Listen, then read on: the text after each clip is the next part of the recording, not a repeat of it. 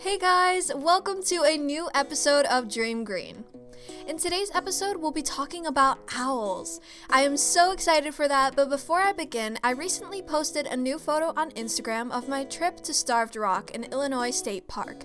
It was incredible. There were amazing canyons there, and although I didn't see a waterfall, I climbed a bunch of rocks and had a great time hiking over 10 miles.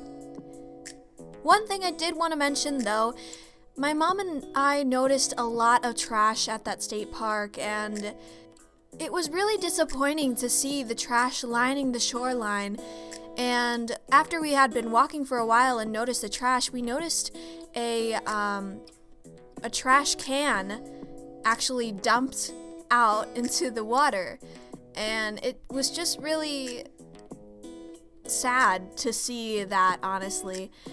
But it just shows the importance of reusables and the saying leave no trace really, really is important and needs to be taken seriously because that was definitely someone maybe across the lake who didn't maybe they missed trash day or something and just dumped out their trash in the lake.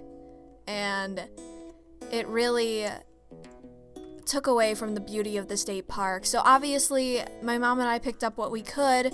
Um, and it didn't ruin the whole experience, but it's just a quick reminder of how real the situation is with the pollution and one person can have a huge impact on someone's experience in the in nature.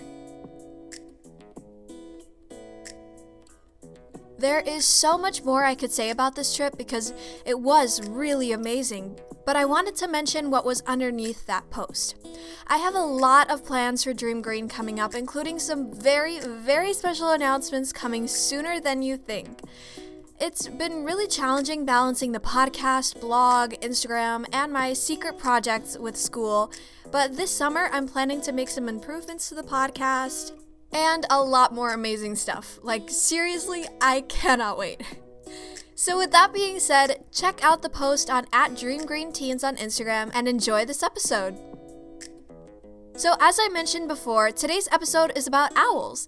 I've always found owls really beautiful and fascinating, and I'm lucky enough to be able to have seen them up close because I used to visit this one preserve in Illinois all the time. They had an owl rehabilitation center and a few animal ambassadors that couldn't be released back into the wild, so they were allowed to interact with visitors.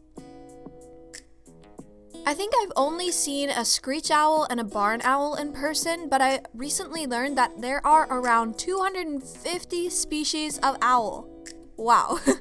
Owls live on every continent except Antarctica, and only 19 of the 250 species of owl live in the United States. When you think about owls, or at least when I think about owls, I think of their piercing eyes and their ability to turn their head almost all the way around. But while researching for this episode, I learned a lot more interesting things about them. Owls have incredible hearing and their flight is silent. All of these abilities together make owls a formidable predator. I don't know how many schools do this, but when I was, I don't remember if it's elementary school or middle school, we dissected owl pellets and found bones of mice, and our task was to kind of piece together the skeleton of a mouse from the bones that we found in the pellets. I've lived my whole life thinking that pellets were poop, but now I'd realized that they're actually their barf. I know it's kind of gross, but pellets are formed when owls swallow their prey whole and barf up the carcass with anything undigestible. Now, when we dissected pellets, it was always mice bones we found, but actually, some owls can eat other owls. The eagle owl can even go for small deer. That is insane to me. Sometimes we forget how large owls can be. The largest owl is actually the Blakiston's fish owl, with the size of a small child and a wingspan of six and a half feet. It's also the most rare species of owl. On the other hand, the smallest owl in the world is an elf owl, which is 5 to 6 inches tall and weighs just about 1.5 ounces. That's all I have to talk about owls for today, but I really wanted to cover some news stories because it's been a while since I did that. So here are a few recent news stories. For my first piece of news, this is a really exciting and unique one. The San Diego Zoo announced on March 4th that it has given a COVID 19 vaccine created for animals to nine great apes. The five bonobos and four orangutans are the first non human primates to receive the treatment. The apes were vaccinated in an effort to protect them from an outbreak of COVID 19 among a group of gorillas at the zoo.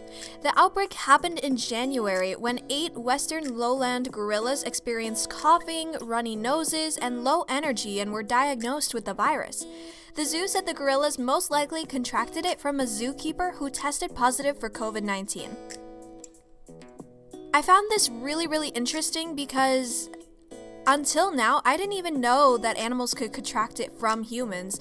I was aware of maybe one strand of the virus that could spread from animal to the same species of animal, but I actually didn't realize that the coronavirus can be transferred from a human to an ape. Until now, I did not know that, so I thought that was super, super interesting. And this vaccine was developed by Zoetis, um, which is a company that makes medications for veterinarians to use on animals in zoos or pets. Zoetis created the vaccine, the first of its kind, in 2020 for dogs and cats, and it was proven safe and effective for them. The vaccine is super important because scientists don't fully understand how the virus affects animals. In addition to gorillas, other animals that have tested positive for COVID 19 include dogs, cats, and minks. But primates are believed to be the most at risk for the virus. I think this is because of their DNA and how biologically similar they are to humans. It just makes sense that they are the most likely out of animals to be able to contract a virus from humans just because we're so biologically similar. So, yeah, that was a really interesting story. On to our next one. My next recent news story is also a very unique one. Recently, scientists in the US have successfully created a healthy clone of a black footed ferret, the first endangered animal native to North America to be reproduced in this way.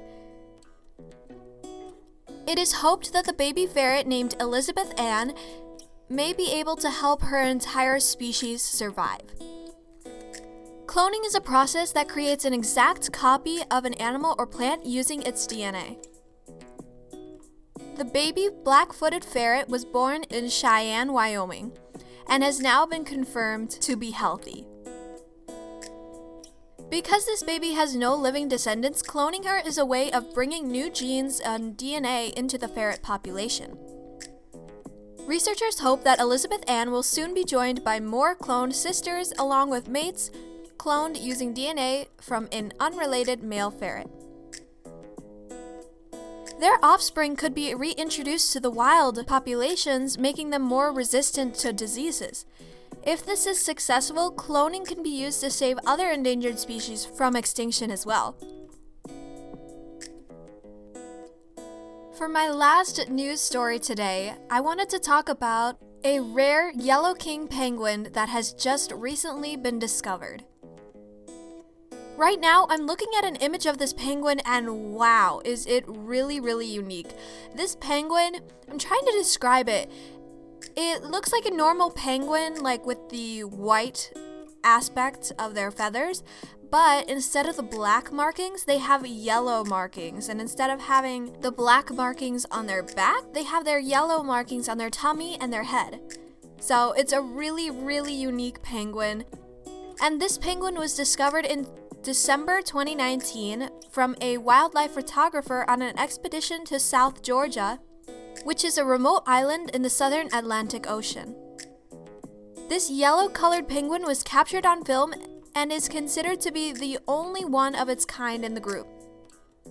Some scientists believe that this bird got its sunny coloring from leucism, a condition that causes animals to partially lose pigmentation or color in its hair, scales, or in this case, feathers. That's all for today's episode. I hope you enjoyed it, and if you did, please follow the podcast, check out my blog at daretodreamgreen.com, and follow at DreamGreenTeens on Instagram. Until next time, don't forget to dream green. Bye!